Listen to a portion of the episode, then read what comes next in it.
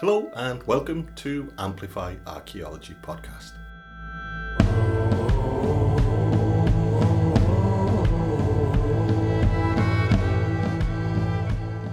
Hello, and welcome to Amplify Archaeology. And it's a pretty nice day, it's pretty sunny. I'm in probably my favourite place on the planet, or at least one of anyway. Uh, I'm in the Burren, and I'm here with Michelle Comber, and we're going to be talking a little bit about uh, a really interesting series of ongoing excavations at a place called Caherconnell.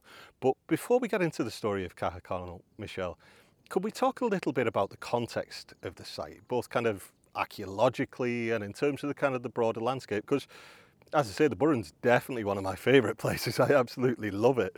Um, and that's largely because of the wealth of monuments. Even driving over here, you kind of, I went past Pool which is, you know, one of the most important and iconic kind of prehistoric monuments that we have in the country. It seems like there's something from every era around pretty much every corner around here.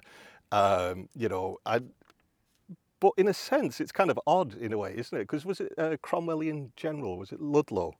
who said it's a country where there's not enough water to drown a man, or not enough wood to hang one, not enough earth to bury one. So, on first glance, a lot of the Burren looks quite bleak and stark with all of the stone.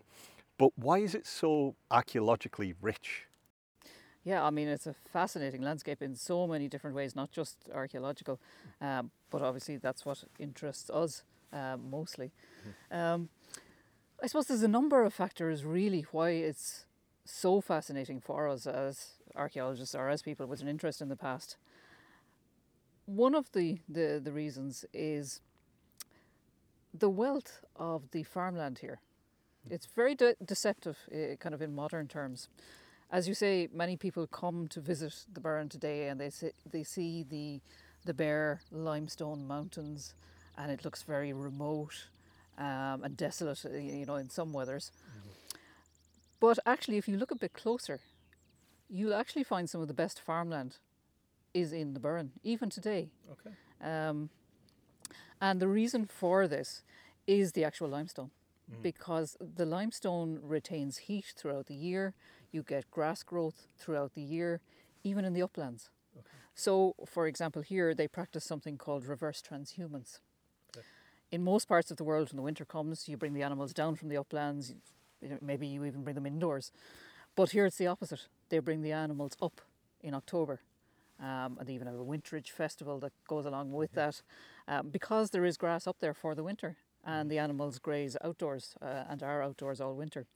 So for farmers who are raising you know livestock, this is a brilliant place uh, to be despite appearances. Yes. Um, and the same of course is true in the past.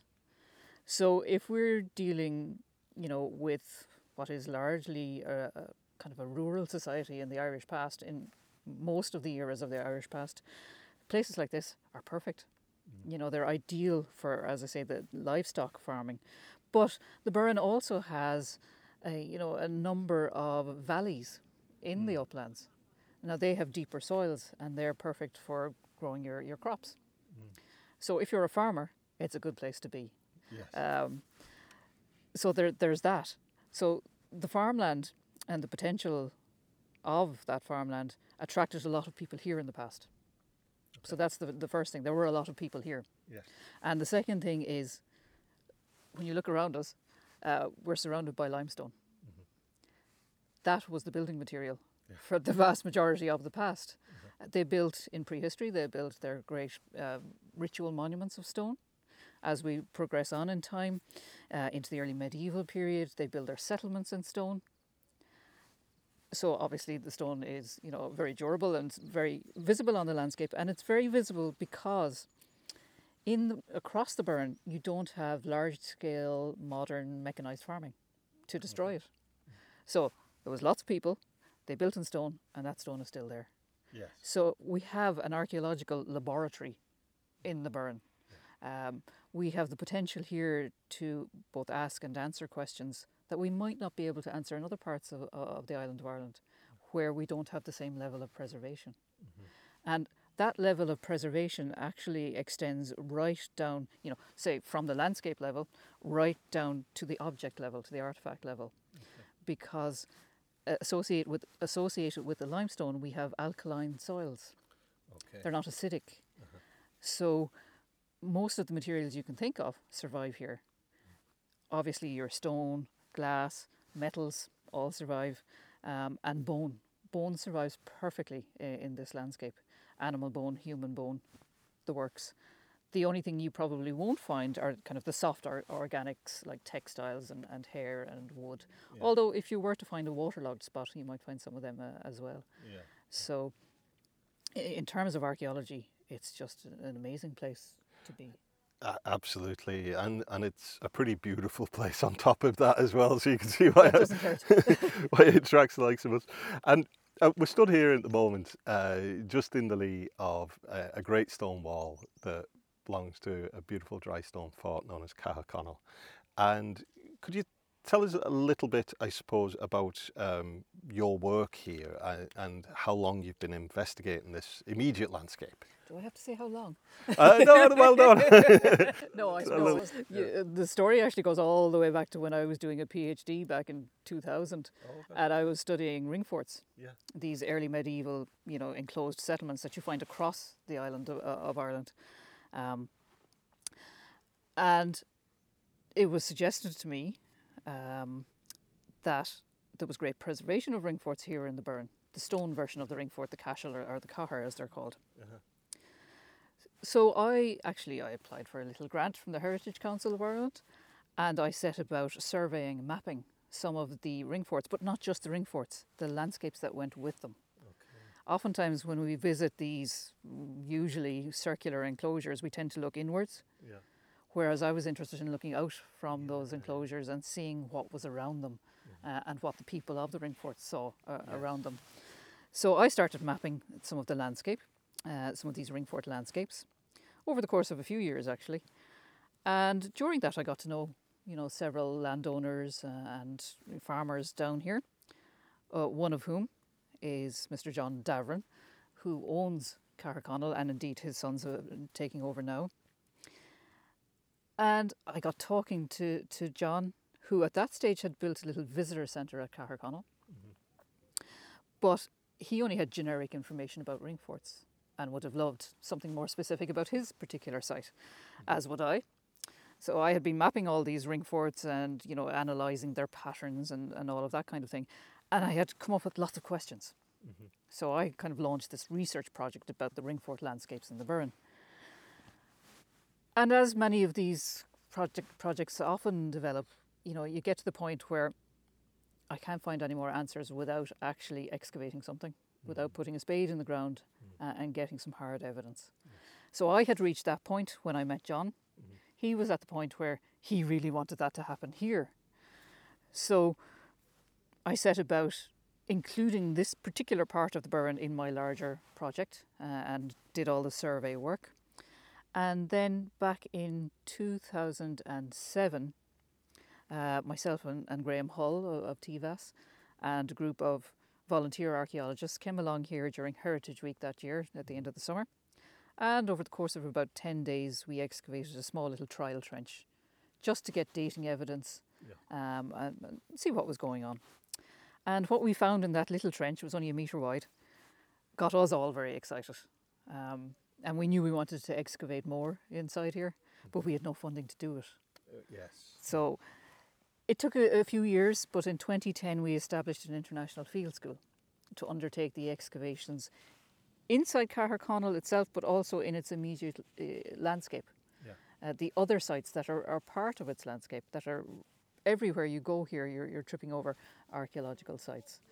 Yeah. Um, so that's how I got started here uh, at Caherconnell. Uh, as I say, the field school started in 2010, and we've been back uh, every summer since, bar you know a couple recently uh, during the, the COVID pandemic. It's it's fantastic, and I think it's really interesting too, as an aside, isn't it? When you keep returning to the same site, sometimes it's kind of, as you say, you might come into a particular site, do one trench, have the opportunity just to do the one trench, and you go away again, and that gives you a certain insight. But this repeat uh, work is giving you a real sense of, of the place. So, could you tell us perhaps a little bit about the monument itself? I mean, perhaps starting with Caherconnell Fort. What kind of site is it? What sort of time period are we looking at this? Did were the people living here for a very long time? Do you know, or, or what kind of? Could you give us an overview, if you like, yeah, of the monument? Yeah. Well, Caherconnell Fort or Caherconnell Cashel is the biggest monument in this particular landscape, and it's the one that, that people come to visit. It is a version of, of what we call a, a ring fort. Mm. These very common early medieval enclosed farmsteads that, as I say, you find everywhere. In the Burren, most of these cashels are relatively modest affairs, but there are a lot mm. of them. Mm. There are several hundred of them. Yes. Um, so your typical one, housing a single farming family, maybe 20, 25 metres in diameter, uh, walls at most, I'd say maybe two metres high, mm. two metres wide. Mm. Um, but then you come to Caherconnell here, and you look at it and you go, hang on a second, this one's not like that. Yeah. So this one, just to give you the, the figures, is 42 metres in diameter. Yeah. Its walls are three metres thick. Originally, probably about five metres in height, wow. judging by the amount of collapsed stone we had to shift yes. over the course of, of many years. Um, so it's impressive. It's yeah. twice the size of your typical Burren cashel. Yeah. So even if you never put a, a, trowel in the ground, you'd know there was something special about it. Mm-hmm. Um, and that has proven to be the case, uh, I must admit.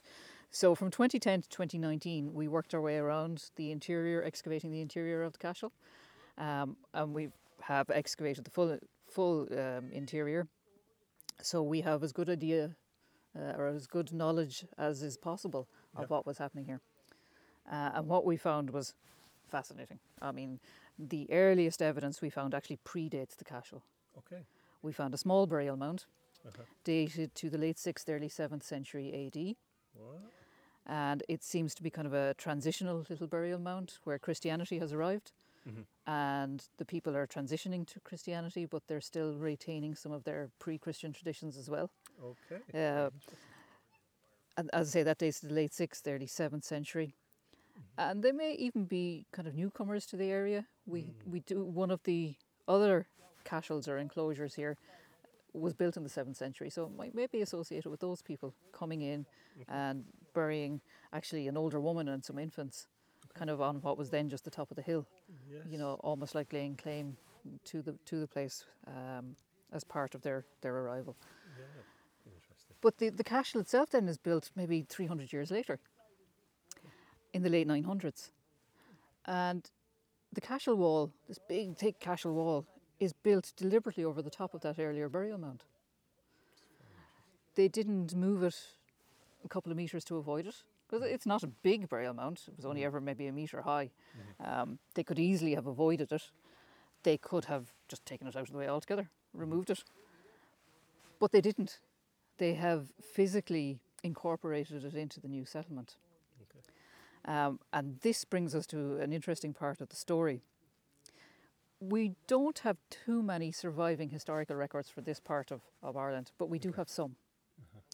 And we know that up until the 10th century, the people living and working in the Burren are called the Kirkham But the way society worked at the time, they were always subjects of the king of the province, and the province was Munster. Uh-huh. And the kings of Munster at the time are called the Dál Cais. So this is Brian Boru's family. Yes. And in the 900s, that family are tightening their grip on their own territory. There's a lot of uh, national politics going on. You have the, I suppose, the, the, the Vikings are uh, making an appearance as well and getting involved in, in politics on the island. So the Dál Cais are, as I say, tightening their grip on, uh, on their territories, including this one. And the way they do it here is they send some of their own family members into the Burren and set them up as the local rulers. So they're imposed kings of the Corcu Modruad. Yep, in the late 900s. Um, one of those early kings that's actually mentioned is a man called Mael Sechnaill. Mm-hmm. But here's the interesting thing he had a brother called Conall. And this site is called Caherconnell. and the start of occupation here and the building of the site is contemporary with his dates. Okay. Very So we may be looking at the settlement of one of these imposed kings Mhm. coming in and making a very visual statement on the landscape. Mm-hmm. Now, how would you make a visual statement on the landscape? You build very big walls, yes, mm-hmm. but you also build right on top of the ancestors of the place. Yes. You incorporate them into your new settlement so that everybody knows who's in charge now. Yeah. You acquire the approval of those ancestors by doing so. Uh-huh. And this is actually a process that's mentioned in early medieval law tracts. It's something called crossing the ferta.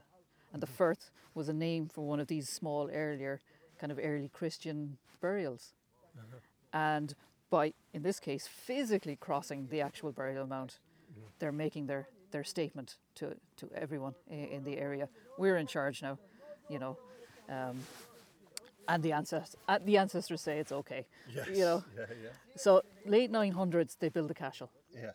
and they build this big site and there's a big house in the middle of it and there's a blacksmith working and there's a, a a worker in the non-ferrous metals as well in the precious metals Okay. and there's a midden and there's a cereal drying kiln and it's just really busy Yes. you yes, know yes. it's really busy high status stuff going yes. on um, and settlement here continues without any gaps right through to the start of the 17th century Wow. which is really unusual for ring forts Absolutely. for excavated ones at any Yeah, rate yeah, yeah. Um, and we act- we can divide that occupation into different phases because they changed some of the features and the houses inside at different times. Mhm. So in the late 10th century, we've got the big kind of circular house in the middle. Mm-hmm. In the 11th century, they replaced that with rectangular houses. Mhm. And from the 11th to the 14th century, they add some new ones and some new, you know, various different features. And our final house in here dates to the 15th, 16th century. Mhm. And they remodel the entrance at that time as well. And what's really interesting is our latest radiocarbon date in here stretches into the start of the 17th century. Yeah. Okay. This is where we jump back to the historical, the written records, Yeah, yeah. because we know in the early 1600s it was the O'Loughlin family who owned Caherconnell. We have a specific written reference to that. The O'Loughlins are descended from this Connell and Mael Sechnaill of the earlier, you know, of the well of the late 10th century. Um, so in the early 1600s, they hand Caherconnell over to the then Lords of Munster, the O'Briens. Yeah. And the O'Briens don't hold it very long because in 1641 the English take it from them. Mhm. And what they do is they give it to two Catholic brothers from Limerick who had been farming in lovely, lush green fields in Limerick that the English wanted for themselves and took, and then just sent those two brothers, the Coleman brothers, out here and gave them Caherconnell. So for once we have the archaeology agreeing with the written references. Yeah. Settlement ends in here either with the O'Loughlins leaving, which is most likely, or the O'Briens Okay. uh, leaving. The Comans don't live in the Cashel, Okay. they live nearby. Yeah. yeah. And I suppose within a hundred years, a local family called the Davorens, of the famous uh, medieval law school at Cahermacnaghten, which is only a few kilometres from us here, they marry into the Comans, and it's the Davoren family who still own Caherconnell today. It's incredible um, yeah, life of a place. You don't often get that kind of Exactly. length continuity. Yeah, a few families, um, but yeah, it makes it it makes it real. It does, it does, and it gives you a kind of, um, even as you say, the the you can kind of see in some ways outside influences, as you say, moving from the circular house that began it to the more rectangular ones, which become fashionable after the Vikings and and so on. But do you think that the I suppose the distance from the real Norman power centres, let's say, allowed that continuity in a way that their influence was kind of diluted by the time it reached this part of the book. Absolutely. I mean, we know that the people living here are, well, you might call them Gaelic lords. Yes. You know, they are high status, they are wealthy. We know from what we found during the excavations that from the late 10th century right through to the end in the 16th, early 17th century, they have contact with the outside world. Yes. Okay. we have items here that have come from outside. So, for example, in the late 10th century, we have a couple of beads that probably come from the Scandinavian world.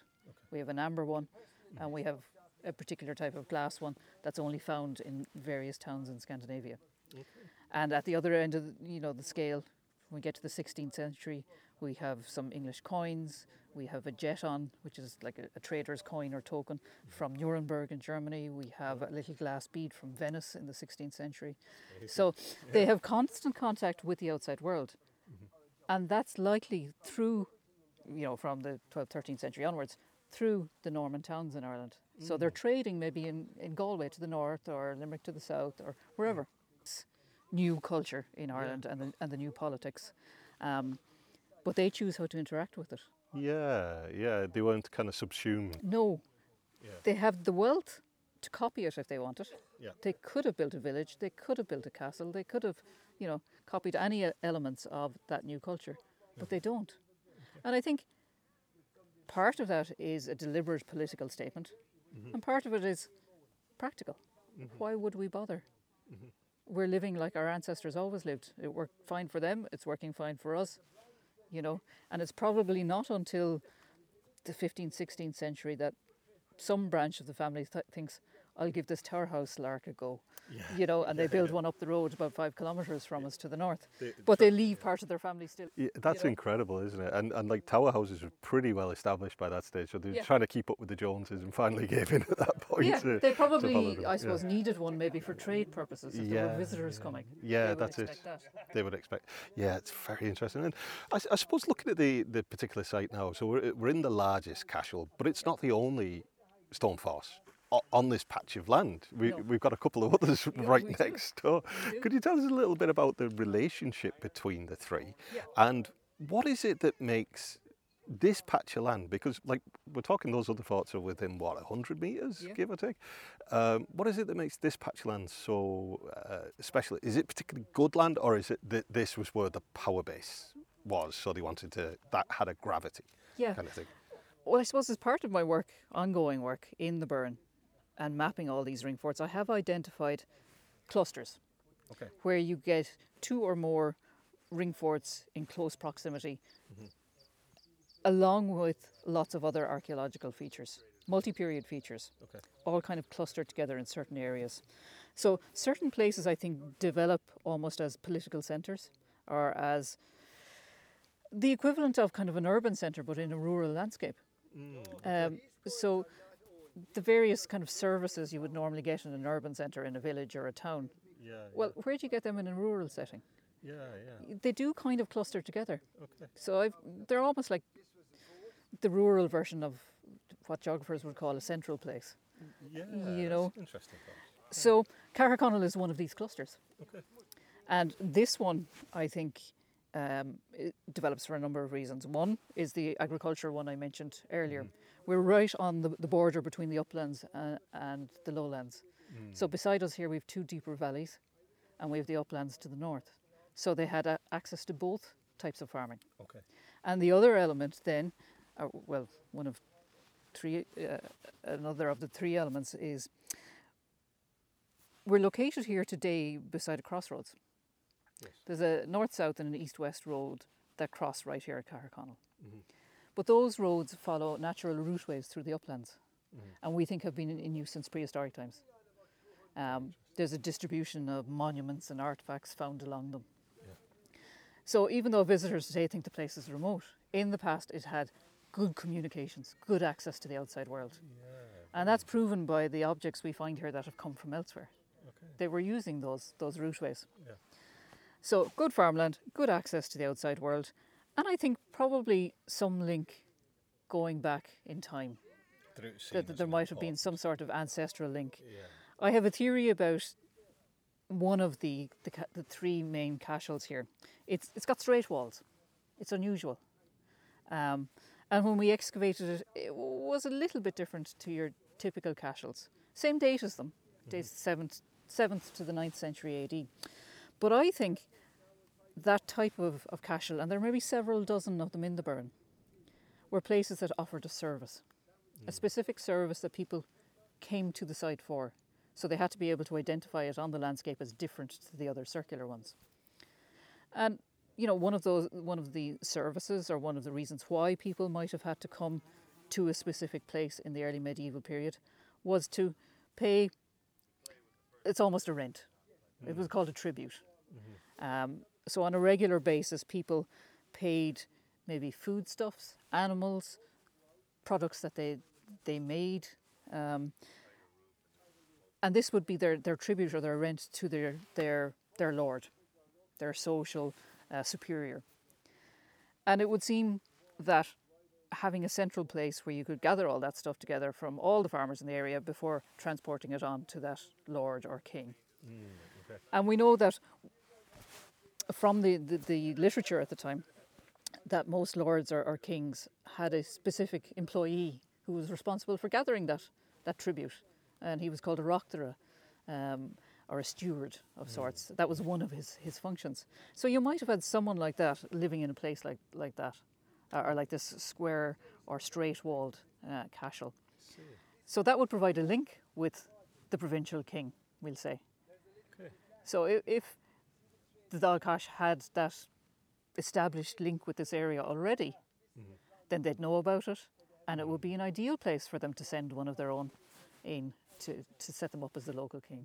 That's it. So th- there are all sorts of possibilities. You know? Uh, it's very interesting, and, and I think that routeway idea is really interesting too. And do you know, it, it's if anyone doesn't know this part of the Burren, it, it's as I said earlier, it, you're tripping over monuments, and it, it's hard to believe that we've got such an important kind of early medieval kind of uh, well, very multi-phase site right here, and then literally across the road, pretty much you have Poulnabrone, and I always wonder and. and what did the people living here in, say, the 10th or 11th century think of something like Poulnabrone? Did they, you know, how did that appear? Because it, it, it was still there, so it was important enough not to knock down. They, they don't seem to have kind of done much to it. Yep.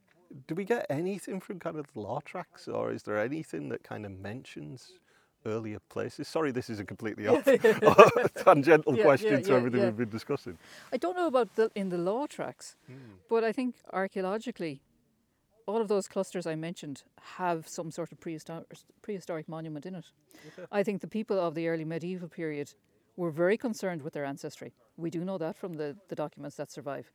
If they don't have a, a valid genealogy or family tree, they created them to link themselves to kind of semi mythical ancestors. Okay. Um, and here we see them doing it with our small burial mon- monument, Yeah. our small burial mound. They didn't necessarily know who was in it or how old it was. Just that it was an ancient and important exactly. And if you want an even more in your face example of that kind of process, you have to look no further than the Boyne Valley yes, and the Great Passage Tomb of Knowth, that's right. where the local ruling family, Uí Néill, um, built their royal settlement on top of the Neolithic Passage Tomb. Yeah. Thousands of years apart. No direct association between them, but it didn't matter. They were the ancestors of the place. Yeah. And this was the statement they were making. Yeah. And, you know, incorporating a burial mound is a very obvious thing. But we have other clues that these people were interacting with their past in different ways. So, for example, in the straight walled cashel that we excavated, we found a prehistoric stone axe deliberately placed beneath the paving of the entrance into that enclosure. Okay. So they knew this was something ancient. Mm-hmm. And maybe it was just a superstition for them, Yeah. or maybe there was something more to it. But they deliberately put it in, if you like, the foundation of their, their, their settlement. That's so interesting, isn't it? And and you you kind of um, you see things like that from more of the 19th century and in the school's folklore collection. Maybe like you know people. Um, I, I, you know, they might find a prehistoric arrowhead and, and call it like something to do with the furries or Yeah. something like that. Magical. I, I think the the the one that always makes me wince is that um, was it um, the the speckled book uh, Leabhar Breac is it the Yeah. early medieval manuscript which a farmer uh, farmers generations of farmers used to dip into a cattle trough because that kind of Yep. was seen to be beneficial for the cattle. Yeah, uh, the Durrow was that that was it. Sorry, yeah, yeah, the yeah. Durrow. Yeah, that they used to dip it into the water and sprinkle the water over the cattle. You know, um, it, it's so interesting, I think, because we're fascinated by the past now. We're Mm-hmm. talking about people in the 10th century similarly. And why wouldn't they be? They're humans too, I guess. Exactly, You know, and we're always trying to make sense Yeah. and meaning. Now, uh, at the same time, in that same site, where the stone axe was under the, the, the entrance paving. We found a second stone axe which had been reused as a whetstone, just for sharpening metal objects. Okay. So there's the opposite, you know, extreme. A very It was just a thing, practical. Yeah. It was a useful stone. It was the right size, and so they used it. And do you know what? That that's really uh, that really humanises it in a way because if you met people, one of them might see an object like that and they might create quite a Yeah. creative story around it, or you know they might imbue it with kind of belief. And somebody else would just be totally practical, like my dad would just be Yeah. like, "Yeah, that'll be handy." I'll Well, I, I think that's the fascinating thing Yeah. about the past. It's all about people. it is. I mean, every object we found here in Caherconnell Cashel, and we have 1900 odd of them, has a story. I mean, there's one in particular that I always tell people about. It's a whetstone. It's a small stone used for sharpening the tips of knives or pins. And, you know, one of the students found it, brought it in to me, and I gave it a quick wash, and I turned it over. And on the back, there's a little etching. And it's a very crude etching of a sailing ship. So here you have a real person. Yeah. We find whetstones all the time. But here someone was sharpening, we'll say a knife. They get bored. They flip over the stone, little doodle on the back, had been to the coast recent, recently, been impressed by this great sailing ship, uh, you know, and it's a real person. Yeah. And if you can put those people back into these places, that's when you really see the magic of them. Yes, absolutely. That's it. And uh, the past is just about people. And I think sometimes we forget that. Well, not archaeologists as such, but sometimes people can disassociate so much with the past and they look at it as kind of somehow alien or that they Yeah. thought differently. And they had a different toolkit, that was the main thing. And they had different, perhaps, beliefs and values and mm-hmm. laws. But they are modern humans in the same way and they have the same capacity for, for all of that good and bad. So very interesting. But i suppose to, to get back on track a little sorry i let you on a big tangent there but it's very interesting one. Um, can we talk a little bit about the field school itself uh, in terms of how does it work you know and and i suppose who is sort of involved with it and how does somebody like how does a student start in the field school here? The field school was established in 2010, um, and I've, I suppose I've run it since then with the landowner, originally John Davoren and now his son, uh, Martin. Um, it's our only source of funding for, for the project okay or for the excavation. So the students pay a fee to learn the skills of excavation, which are internationally transferable. They can get academic credit from the university where I work, the University of Galway. And the fee that they pay then funds the excavation. So it's kind of a self funding project in that regard. Uh, we started in 2010 and we run, you know, every, every summer for, I don't know, at least six weeks most of our students are international. You know, the vast majority do come from North America. But, you know, we advertise openly. We don't have any set relationship with anyone in particular. Anyone is free to come. Not all of our participants are students, you know. Um, some are just people with an interest in the past. We've had a, a few ladies from, from the US who come back every year, you know, and they're in there working away with your more traditional age, you know, university students. So i i it's open to everyone. Um, I direct kind of the project. I have an assistant or associate site director as well in Dr. Noel McCarthy. Uh, and we have a local man then, Pat Cronin, who acts as our site supervisor.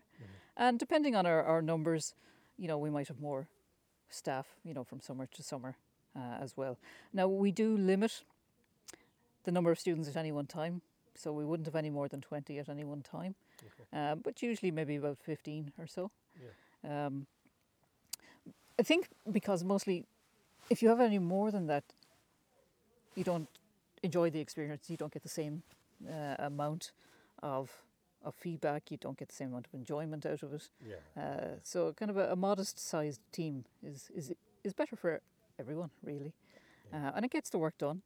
And you know we work we work around the various sites in the complex from year to year, so there's, there's no great pressure. There's nobody standing over us saying you have to have this finished this year. Yeah, there's, there's You know- nobody waiting to build a road. Exactly, exactly.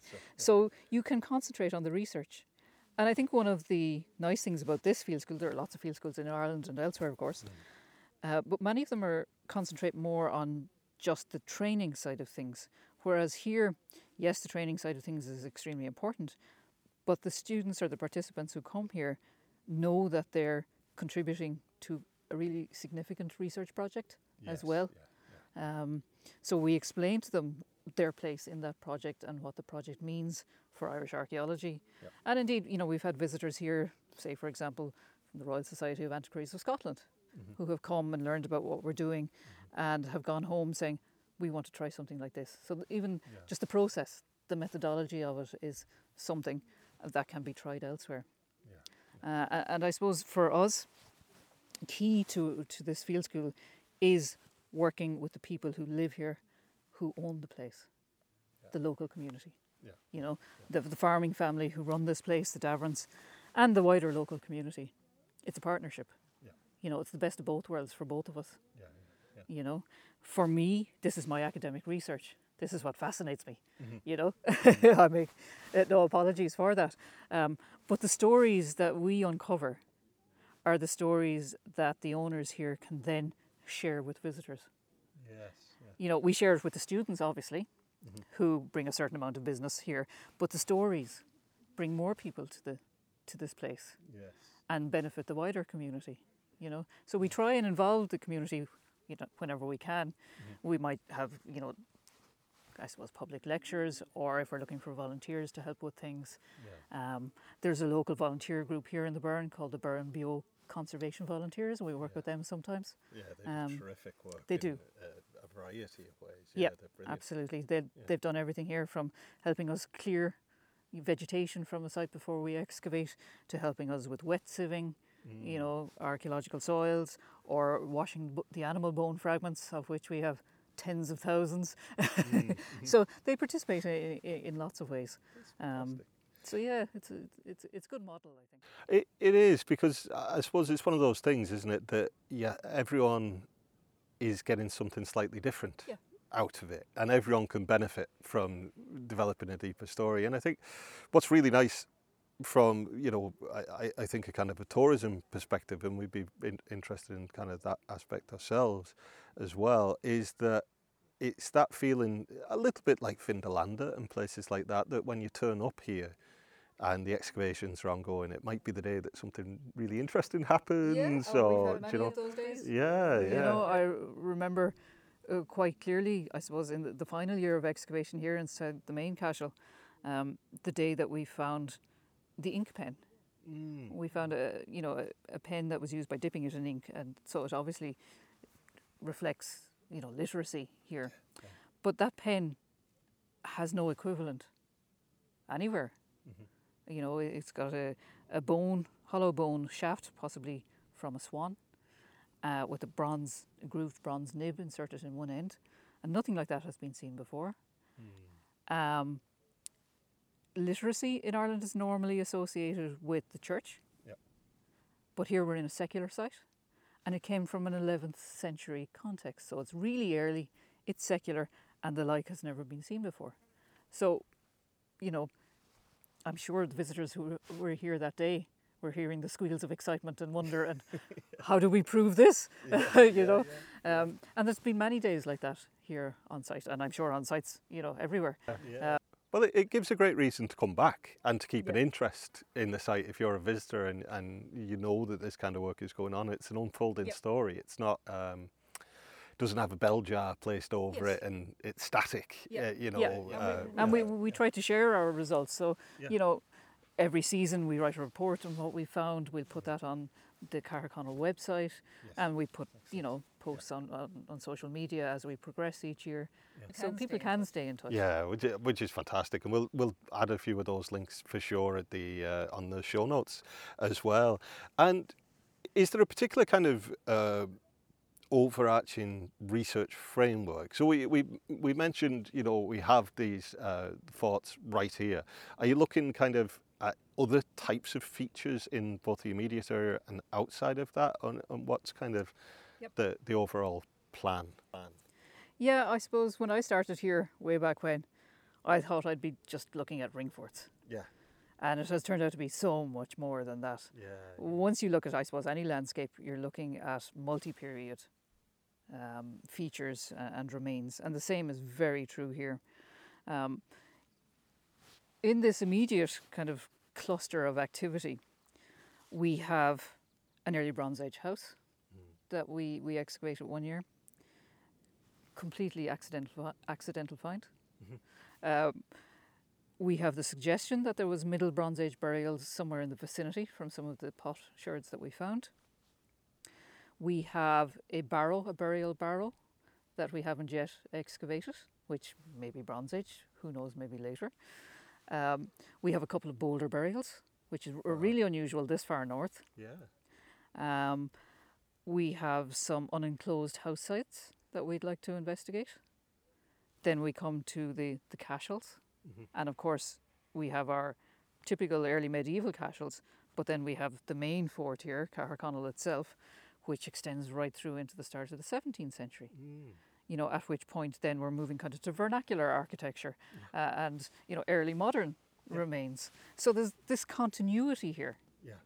A- at the moment, the only thing we haven't identified for certain is the Iron Age, but we have a couple of sites that might fill that gap. You know, but once we get around to them.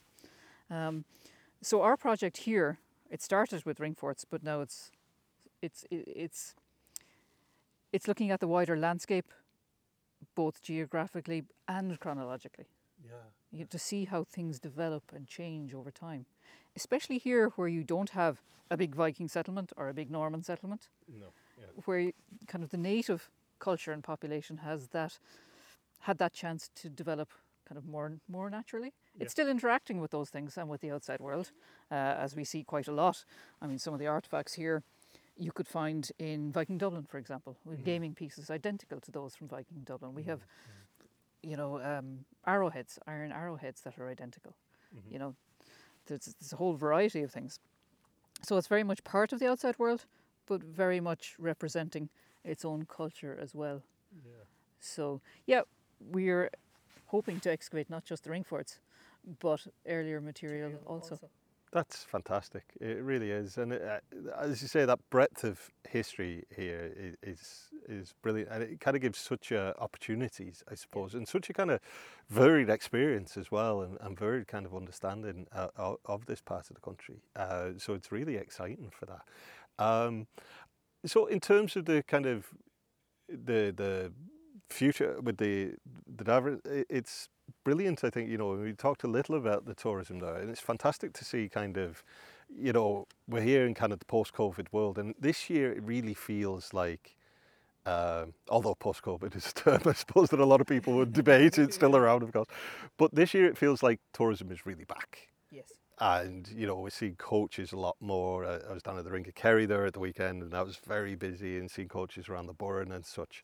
Um, how does I suppose Caherconnell fit into the overall package, if you like, for um, the Burren in, in terms of it, the type of people coming visiting here? Are you seeing kind of the coach loads, or are you more about kind of independent visitors coming along and, and taking a look? Is there a mix? These days, these days it's a mix. When they first started off, they didn't target the, the buses or the coach loads at all. Okay. They were looking more f- towards the, I suppose, independent traveller, Yeah. those in the rented car or whatever. Um, but it has grown from there, uh, and the business here itself has grown. Uh, It has. We obviously have a visitor centre here, but but they, you know, they offer sheepdog demonstrations. Yeah. And in the last, you know, couple of years, they've actually started using our material to provide guided tours of Caherconnell Cashel. Yeah. So now we see something different. When the, the busloads used to come for the sheepdog demonstration, they'd be in, they'd be out on a schedule. But now they're staying and they're doing the tour of the archaeology as well. Um, so you get that element uh, of visitors, if you like. But then you also do still get the independent travellers Yeah. coming. And the one thing that I always enjoy is see, seeing the genuine interest those people have in learning about the facts of the past. They're not coming here wanting stories about leprechauns. No. And they're not stupid people. No. You know, sometimes we don't give visitors enough credit. Mm-hmm. You know, they want the real stories. Yes. It's what I would want if I was going to other places in other countries, Exactly. you know.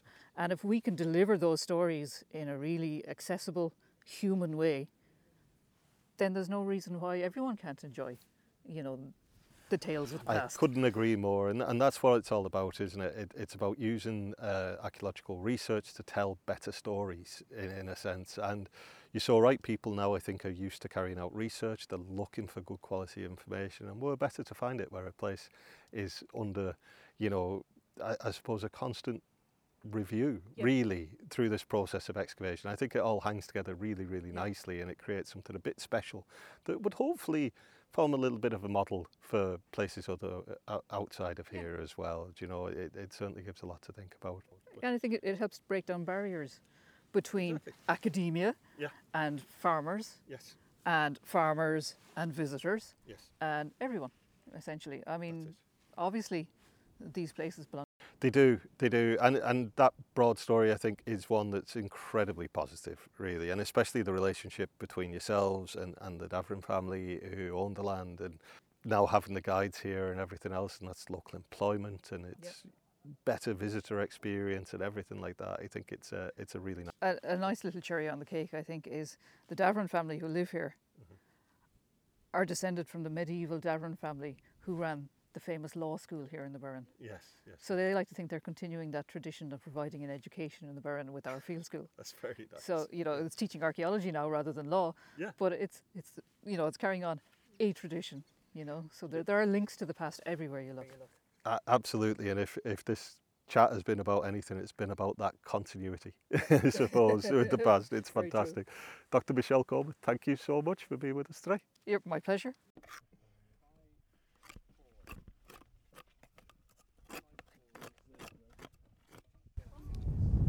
I'm here now with Amelia Gibson, and, and this is your first year at Caherconnell. Uh, Amelia, how do you find the site? What what kind of how's it lived up to your expectations in a way when you first looked it up? Um, I found it fascinating that we're working on a site that has been worked on for so long, and as of now, it's it's a tourist site, and we're continuing the work that's been going on um, with that, and the fact that we're already finding things makes me very excited for the future. Next couple weeks of the dig.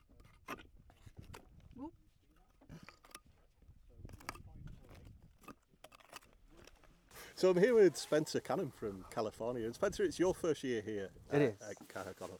How do you find the excavation? And you're from California, that's right? Mm-hmm.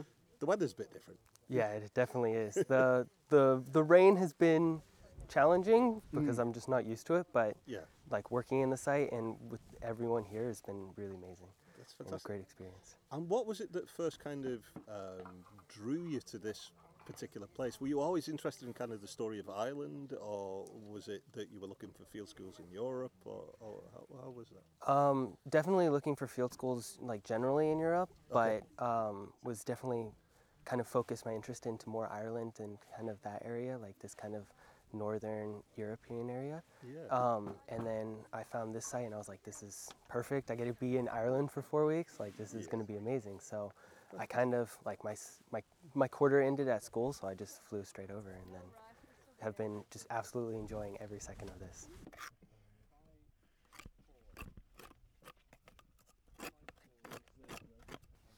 I'm here now with Jenny Saka, who has been a regular visitor and member of the team at Caherconnell. Jenny, can you tell us a little bit about your background and your, I, I suppose, when you started coming over here first? What was it about the project that excited you? And like, whereabouts are you from, actually, before we start, Jenny? uh, I'm from the States, from Ohio.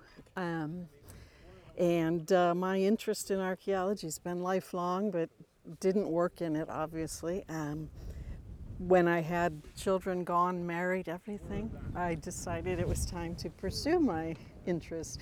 Coming here, I read about this place and considered other digs, but this one just drew me because I, I had uh, I'd been to Ireland when my daughter studied in Cork, and I loved it. Thought, why not? And uh, so yeah, I came 2011 was the first time, and I thought, oh, this will be a one-off, you know. well, look at me. Here I am, 12 years older. Um, but it, it, and and having the reason why I keep coming back. I, I enjoy it. I love the people, but the uh, the story has just grabbed a hold of me. You know how how it's just putting things together.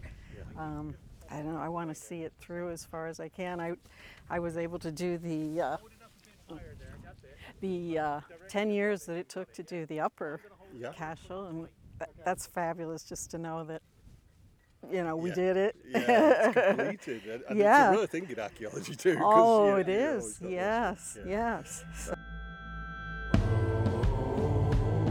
So that's it for this episode of Amplify Archaeology Podcast. And I'd just like to thank Dr. Michelle Comber and the whole excavation team for the warm hospitality and for really showing me around what's a fascinating series of excavations. It's brilliant to see everything that's gone on at Caherconnell. It's such an interesting model that I think that a lot of other places could kind of learn from. And, you know, it, it's a, a place where you've got archaeology happening in front of the general public, and places like that always get me excited.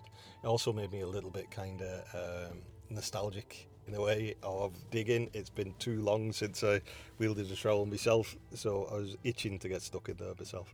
Um, so you can keep up with all of the excavation information and all the information about visiting Caherconnell. There's so much to offer here. Uh, it gives a really good it's a really good place if you're passing through the Burren to try to get a feel of the local archaeology. It's really informative for that. You can find out more on the website, and we'll link that on our show notes. And you can also find links to all of the social media accounts where you can kind of keep up with the dig and the latest news there as well. Amplify Archaeology Podcast is sponsored by Tuath. That's our membership site, and that's a place where people who want to dig a little bit deeper into the stories of Ireland can find things like articles on places to visit, itineraries with road trips and days out that are packed with fantastic archaeology sites. So we've got three itineraries for the Burren alone one for the Burren coast and one for the Burren heartlands, and that includes Caherconnell, Poulnabrone, all these amazing sites nearby. And also, we've got another one for the Temple Cronan Trail, which is just a beautiful little walking trail, which isn't too far from here as well. Uh, as well as that, we've got online courses and talks and events and tours. There's lots and lots to get stuck into there. So you can find out more on our website at tuath.ie. And for now, I want to thank you for joining me today, and I hope you have a good day. And thanks very much, and take care. Goodbye.